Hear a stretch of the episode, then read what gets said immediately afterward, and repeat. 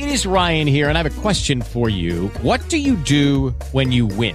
Like, are you a fist pumper? A woohooer, a hand clapper, a high fiver. I kind of like the high five, but if you want to hone in on those winning moves, check out Chumba Casino. At ChumbaCasino.com, choose from hundreds of social casino style games for your chance to redeem serious cash prizes. There are new game releases weekly, plus free daily bonuses. So don't wait. Start having the most fun ever at ChumbaCasino.com. No purchase necessary. VGW Group. Void were prohibited by law. See terms and conditions. 18 plus. Do you believe you can live a pain free, vital life? Do you want to step back into your power and share your gifts with the world? Are you ready to make a commitment to you? It's time to reclaim your inheritance as a self healer. Welcome to the nature of healing. Hello, healers. I'm Roseanne. Today, I'm excited to have herbalist Jean Schneider back to follow up with part two of a discussion on Lyme disease.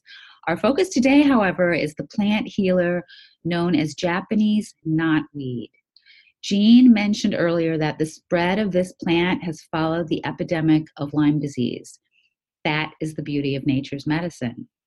So, we're going to learn how this highly invasive plant could be the answer to prevention and an important component of reversing Lyme. For those who don't know her, Jean Schneider is a friend and a clinical herbalist and a spirit healer who practices near the headwater springs of the Madison, Wisconsin chain of lakes in Token Creek. She spent many years helping to cultivate healing energy on the land and in her healing practice. She teaches educational classes, sees clients, and she hosts a bi monthly spirit drum. Welcome back, Jean. Thanks for having me, Roseanne. Absolutely. So let's talk about one of your favorite herbs and an ally in healing Lyme disease, Japanese knotweed. Take it away. Okay. Japanese knotweed is um, grown to be one of my favorite plants. And we're just going to go over a few things about knotweed. What is it? Where does it grow? How do you collect it? How do you use it as a food? And how do you use it as a medicine? So, just kind of a preview. So, Japanese knotweed, we're talking about Polygonum cuspidatum. And this is um, a really beautiful plant. Um, not everyone thinks it's beautiful. I do. It's uh, herbaceous perennial and it has um, colonies of stems that look just like bamboo. So they have the joints like bamboo, and the stems are a green and red kind of flecked, and they're hollow like like uh, some of the bamboo is. And the plants can get up to ten feet tall, and then their big dead stalks will stay up over the winter. So right now it's end of May, so these uh, shoots have been coming up for a while, and um, they'll look the most like bamboo when they're first coming out of the ground. So they have um, spade shaped leaves. Not really anything else looks like this. So if you look up a picture of this plant, the Polygonum cuspidatum Japanese knotweed, and get an idea of what it looks like, it's the only thing that looks like this that grows um, in Wisconsin. So you will be rest assured that you probably have the right plant. Mm-hmm. Um, so it has uh, flowers, really pretty creamy white or greenish flowers. Sometimes this is used as a landscape plant, which I would not recommend. Um, its roots are the ones, uh, the part of the plant that we use in medicine. And the roots are white and have huge rhizomes, and the roots and the rhizomes extend deeply into the soil 10 to 12 feet, and they spread by creating an impenetrable mat of root and rhizomes. So nothing else grows where this plant grows. It's just Japanese knotweed.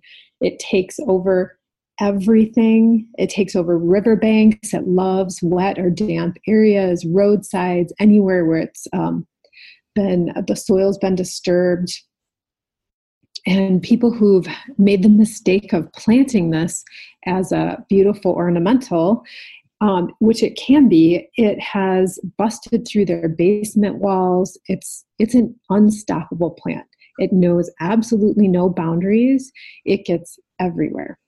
And there's a reason why the Department of Natural Resources has this as one of their top plants, invasive plants in the state of Wisconsin, because once you have it, you pretty much can't get rid of it. And it's really easy to spread it. If you dig up some root or rhizome and you're near a stream bank and a tiny little piece of the root drops off into the water, it will float down, get caught on a stream bank somewhere else, and start a whole new colony. So it can survive a wide range of conditions. Um, like we talked about, it's um, classified as the most invasive species in the US and in Europe. So they have it too. The DNR does keep some maps on where the plant grows, which of course they're keeping it because it's super invasive and they want people to know where it's a problem. But we can also use this map for finding it as a medicine and as a food. So we talked about how this creates an impenetrable mat. Nothing else grows there. And because it um, is so dense that even wildlife can't walk through it, so it has an, uh, a compound that the roots and rhizome sec- secrete that keep other plants from growing too, and it's toxic to other plants. So um, really not good for um, the rest of life. It's just good for Japanese knotweed. Hmm. So this invasive plant came, it's native to uh, Japan, China, and Korea, and it was brought to Europe and the US in the 19th century as an ornamental garden plant. Um, but it, it is turning out to maybe be an ally for us. So when you uh, are looking for this plant and you're looking to maybe collect it to use, look at where it's growing. Because it'll grow just about anywhere. And if it's at an old industrial site, that site may be contaminated with metals or chemicals. And because we're using the root of a plant, the root concentrates these sorts of things. So you want to look at where you're where you're getting it from. If it's by a water source, obviously never collect something that's right by a water source. You want to collect further away so you don't spread the plant. And make sure it hasn't been treated with chemical before because this plant, uh, there's a lot of funding to throw chemicals at this plant. And it's laughable to think a chemical will kill a plant that goes down 12 feet into the ground in an impenetrable mat. So you can hit it with chemicals for years and you might suppress it for a few years, but it'll start coming back. So check to make sure it hasn't been treated. Jean, I had a quick question about the growth uh, pattern. D- does it grow the same way in Japan or where it's originally from, or is it just taken on this new personality here? Oh no, it grows just like this there too. It's it's like we have like the black walnut tree does something similar. It creates juglone into the soil and it keeps a lot of other things from growing around it.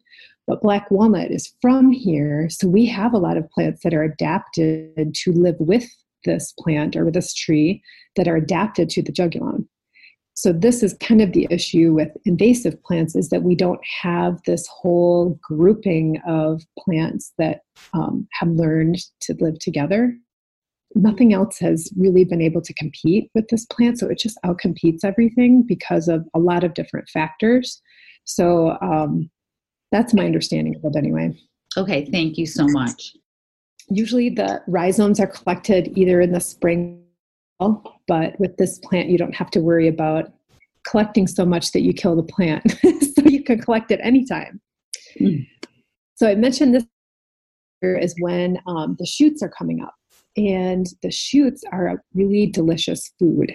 It's hard to believe we think of this plant in a really way because it's an invasive plant, the shoots actually taste like a mix between asparagus and rhubarb, which is delicious. So it has that little bit of tartness like rhubarb, but has that really delicious flavor like the really young um, asparagus plants. So you cut it off just like you would asparagus, roast it just like asparagus, toss it with a little olive oil and some sea salt, and roast it on the grill or in the oven. And it's really a delicious food there are people who have whole blogs dedicated to how to eat this like food. Um, they make it into uh, crisps, like you would like a rhubarb crisp. You make it into drinks, all sorts of things. They use the stalks like straws for the kids. Um, so there's a bunch of fun things you can do um, with the plant as a food. So as a medicine, I mentioned that we use the root, but it is something to think about um, as a food because if we were getting this plant ingested on a regular basis, that that could also be medicinal. So, how Japanese knotweed functions in our ecosystems will mirror how it functions in our bodies. So, in the ecosystem, it remediates contaminated soils from heavy metals, uh, too much salt, chemicals. Um, it helps stabilize eroding soils. This is an opportunistic plant. If there's soil that um, is starting to wash away, this plant will take up residence, keep a stream bank together, um, steep areas that are keep falling back in. This will help stabilize that area. So um, this is actually a very well researched plant, especially in um, China, and um, they have found that this plant tends to appear along with the disease it treats, which we're talking about Lyme disease and if you look at when this plant started appearing and how Lyme disease was spreading, the two kind of came together. And we never sat back to think about asking, why is this plant here? We just think of someone brought this plant in and had no idea the problem they were creating, and this is what happened. But looking at why is this plant proliferating everywhere, and maybe it has something to teach us have we taken the time to ask or listen? Yeah, you know, I think herbalists are one of the few people, groups of people who are so connected to nature that they are looking at that uh, relationship with nature at all times. We're always looking for connection to nature and we're thinking that deeply to be able to solve problems. And this is the type of thinking that needs to spread, like to, to become viral across, mm-hmm. you know, all paradigms. Yeah. Well, and if we would have been asking this question when the plant appeared and started eating the plant as a food, would we in the position we're in right now? Um, I just saw that there's a new um, peer reviewed study on the, what the actual cases of Lyme disease are every year, and they're estimating it at 2 million new cases a year which is really interesting. Um, I know people in the Lyme community and doctors that treat this, um, mostly treat the illness, um, have known that the numbers had to be that big, but now we're having scientists confirm that that is the case. So, if we were eating this plant all along as it appeared, would we be in the position we're in? Maybe not. So, in China and Japan and Korea, uh, this plant's used as a medicine and a food. In Korea, um, dental diseases and infections of the mouth are treated with Japanese knotweed. In India and Southeast Asia, the leaves are smoked. Um, in traditional Chinese medicine, it's a tonic herb for pathogenic heat in the skin, blood, lungs, GI tract. It's also used for liver inflammation and from damp heat. And it's also used to treat infections, burns, and snake bites. So, really super useful plant. So if you look up studies, you'll find over 10,000 studies on PubMed. Uh, in the West, which is where we are, studies have mostly focused on the actions of resveratrol. And Japanese knotweed is one of the main sources of resveratrol, which is a supplement that we use, and we'll get into that a little bit later.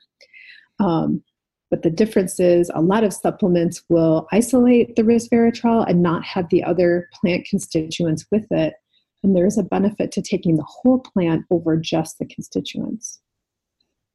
So in China, there's many more studies than the 10,000 studies that are available on PubMed, but of course they're in Chinese.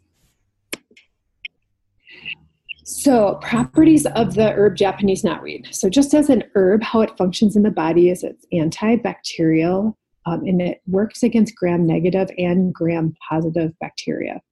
It's antifungal, antiviral, antispirochetal. So we talked about how um, Lyme disease, Borrelia burgdorferi, is a spirochete shaped uh, bacteria So this is anti-spirochete. It's anti-mutagenic, so keeping cells from mutating.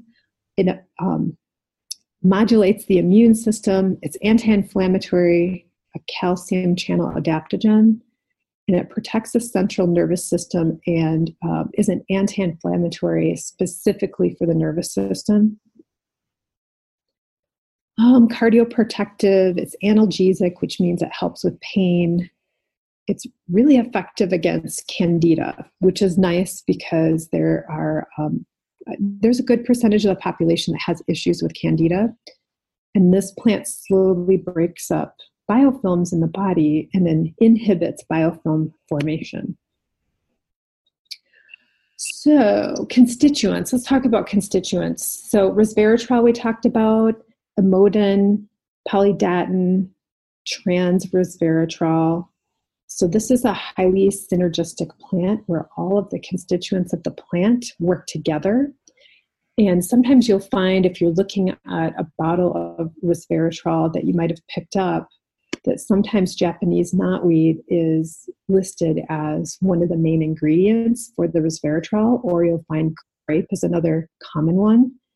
Um, and resveratrol has been highly studied, and one of the main things it's used for is anti inflammatory, anti aging, and it's actually pretty useful in diabetes because it helps the body metabolize glucose.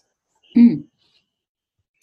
Um, joint pain is another one it's used for. Um, quite a few studies have been showing it suppresses cancer cell. That's that anti-mutagenic property that it has. So, how do we use this in Lyme disease? we already can tell this is a super awesome plant.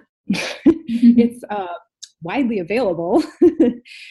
and um, so in Lyme disease, it's one of the main plants I reach for. And the reason is it is so broadly systemic. So just how it reacts in nature, it reacts in the body.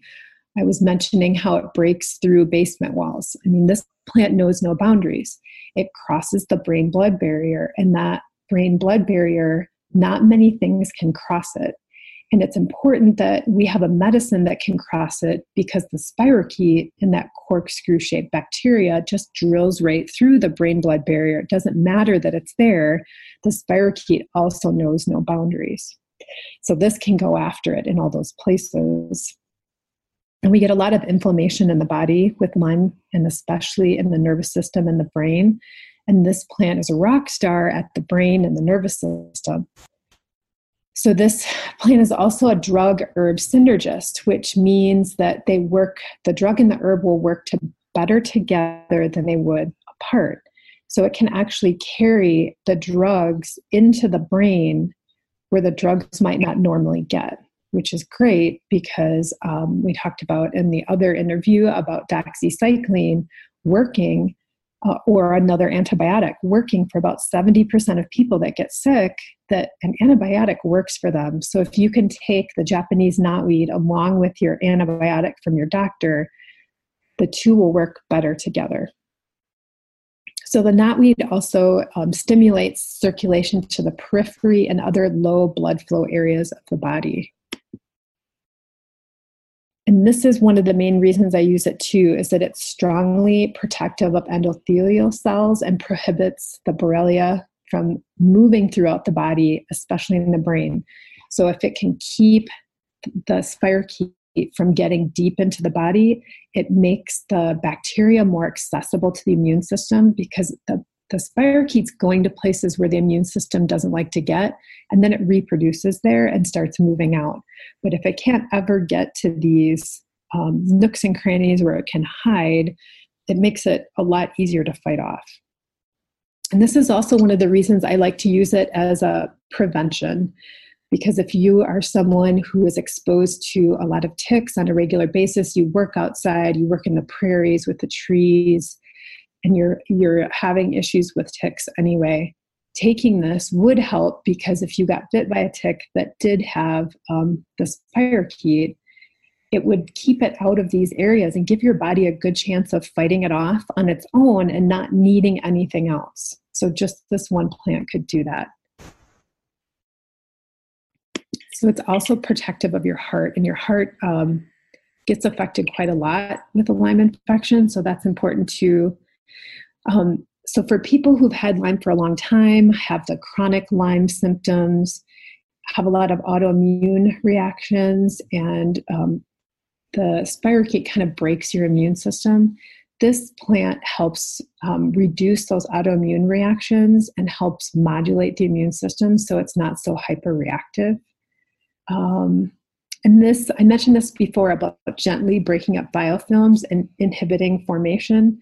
That's another area that the Borrelia spirochete goes to reproduce unaffected by um, your uh, doxycycline and um, the biofilms forming, new biofilms forming, um, is another way that that this um, the spirochete can hide.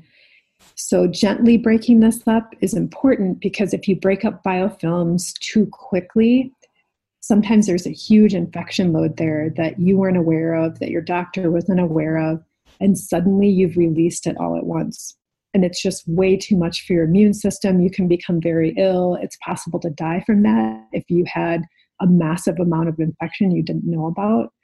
So, having a plant like this on board that does it really gently and slowly, but keeps at it, is important because you can also regulate your dose. If you start feeling bad, when you start upping your dose, you can always go back to the last dose that you felt good on and stay there for a while and let these biofilms break up slowly until your body can handle a little bit more.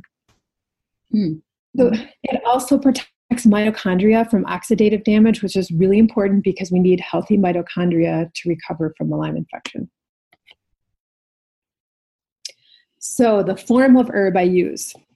So, the old fashioned forms of herbs were teas for everything.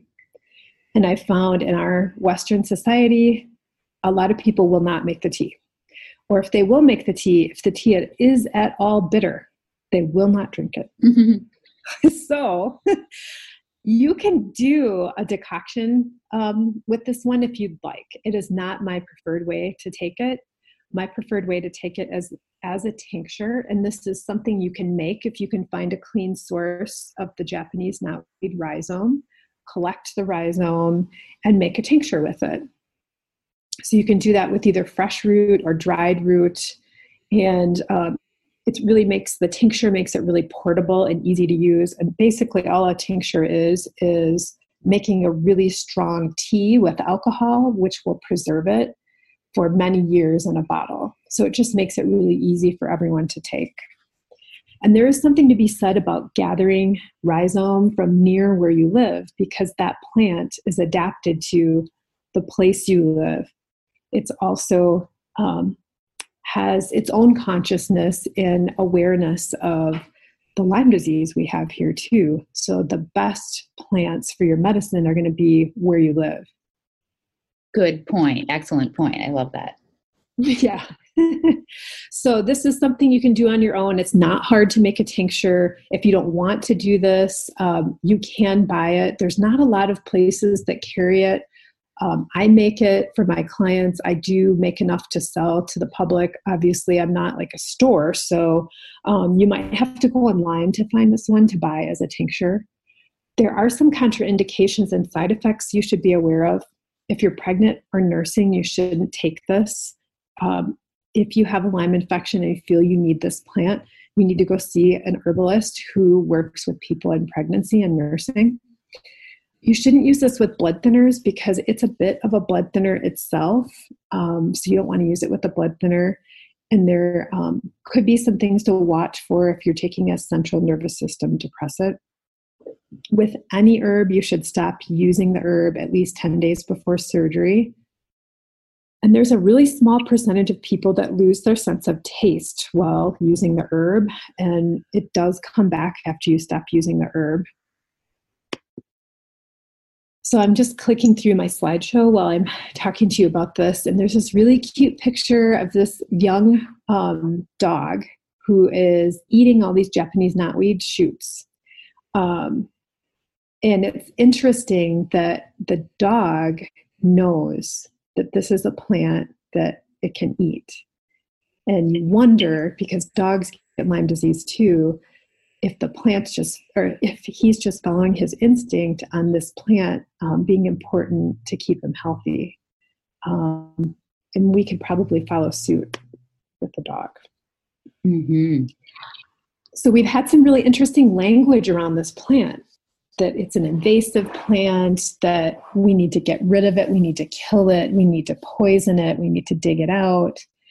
And we need to be aware of what our language about this plant is because this is a very important medicine plant for us right now. And we should be in awe and appreciation of the plant and its ability to adapt to anything, to clean and repair soil, um, and the potential for it to do that in our own bodies. And um, it's appeared when it's most needed for Lyme infections. So, um, if you're thinking of this as an invasive and offensive plant, how might that affect the plant's medicine for you? Something to think about. Um, also, something to think about is um, getting a little bit of help if you do have a Lyme infection. Getting a little bit of help with the herbs. This one's a pretty easy one um, to use, but dosage is really important, and especially if you have a big infection load, managing that in a way that um, you can still be somewhat functional in your life and not be laying in bed because um, you took too much of an herb and and you're kind of paying the consequences and that can happen with a drug too um, just not knowing what kind of infection load that's in the body so looking for someone um, to work with on this and if you can find a lyme literate medical doctor to get testing and a diagnosis that's really important too you can start treating based on the suspicion of what you have, especially with herbs, and seeing what happens. But it's always better to know exactly what you're dealing with. Um, that's the best thing to do. And that this plant is not going to perform some sort of miracle. If you're really sick, you need more than Japanese knotweed. It might be a great plant to have on board and to start taking, but you need to look at changing the terrain in your body so it no longer supports infection. And that can be kind of complex, and especially when you're sick, having someone help guide you through um, some ways to do that that are applicable to your situation and your body. So, Roseanne, I can give you some um, sources for information to put for people along with the description of the talk on where to find your Japanese knotweed stands because there's maps they're supposed to be used for eradicating it. mm-hmm. But those of us that want to collect it can use these maps too on how to find the plant. And I found the best sources for finding this plant are people who farm organically or people who have um, animals that they're pasturing and doing it in an organic way where they're not using chemicals. Um, because a great way to control this plant is to let your goats go and eat it or let some of your cattle go and eat it because they'll eat the plant too. And if you can find a farmer who has this that's the best place to go to dig it up because then you know it hasn't been treated with any chemicals. And i have just a few more lyme disease um, references for people a couple of books and this this comes up a lot um, Stephen Buhner has written a couple of healing Lyme books. Um, his older one is a bit out of date, so it's worth getting the newer book that came out within the last five years. And um, it's a great book. And what people who don't read the book from cover to cover, which aren't many people, is that the book is really written geared a little bit more towards herbalists and people that already have some basic understanding of herbs and dosages because if you just kind of open up the book and start taking things based on what you're flipping through and looking at, you won't realize some of the things that he's assuming that you already know opening up the book. So just be a little careful with that. I've had people come in who've started doing some things from the book that were really inappropriate for their situation or their constitution and ended up making them not feel great, even though they were doing a lot of the right things, just a few of the wrong things can really make you feel bad. So, just a thought about that. He's written another book called Plant Intelligence that is really good. Um, that's kind of fun on getting to know um, this other aspect of plants too. Great advice. Yeah, so I do post on my uh, Facebook page, Nativa Medica, And I post some of the newer things that come up on Lyme disease. So if you're looking for some new resources for Lyme, that's a great place. And then I also post my classes there. And most of my classes lately have been on spirit drumming and spirit work as a personal practice. And then I'm doing a few classes on um, using plant smoke for cleansing, healing, and ritual. And then an introduction to plant spirit medicine. Beautiful. So, could I ask you a question about your uh, plant spirit journeying? Sure. Great. Um, you know, and I've done some of myself um, journeying. When, you work with a client, do you journey for that client or not always? Or have you journeyed on your own for information on specific plants? Um, give me an idea, like, tell me a story about maybe one of your favorite uh, journeys or how you discovered some information that you may not have found in a book. Sure. So, um, I only do journeying work for clients mostly if they're in a spirit work appointment. I do use my other senses when I have people that come in for herbal appointments. I will, um, since I know the plants and the plant spirit, if something is really uh, jumping out at me information wise for someone, I always share that with them. But I don't, I don't journey in my herbal appointments with people.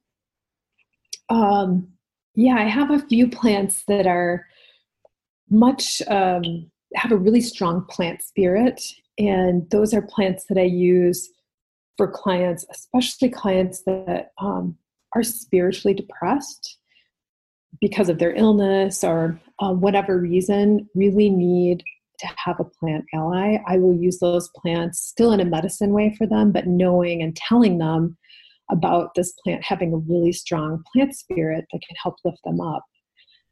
Um, as far as journeying for plants, I do that a lot in my medicine making and try to work with the spirit of the plant when I make my medicine. And I feel like it makes better medicine when you work with the spirit of the plant in doing that. And I found that the plants do tell me things about how to use them. And I ask the plant, you know, how do I how do I use this plant for my client or a specific client or for just clients in general. And I do get great information from the plants. And that's one of the things that we learn about in the introduction to plant spirit medicine classes. How do you connect with the plant spirit? And how do you exchange information with the plant spirit and have that communion with the plant? And it's easier than you think. Great.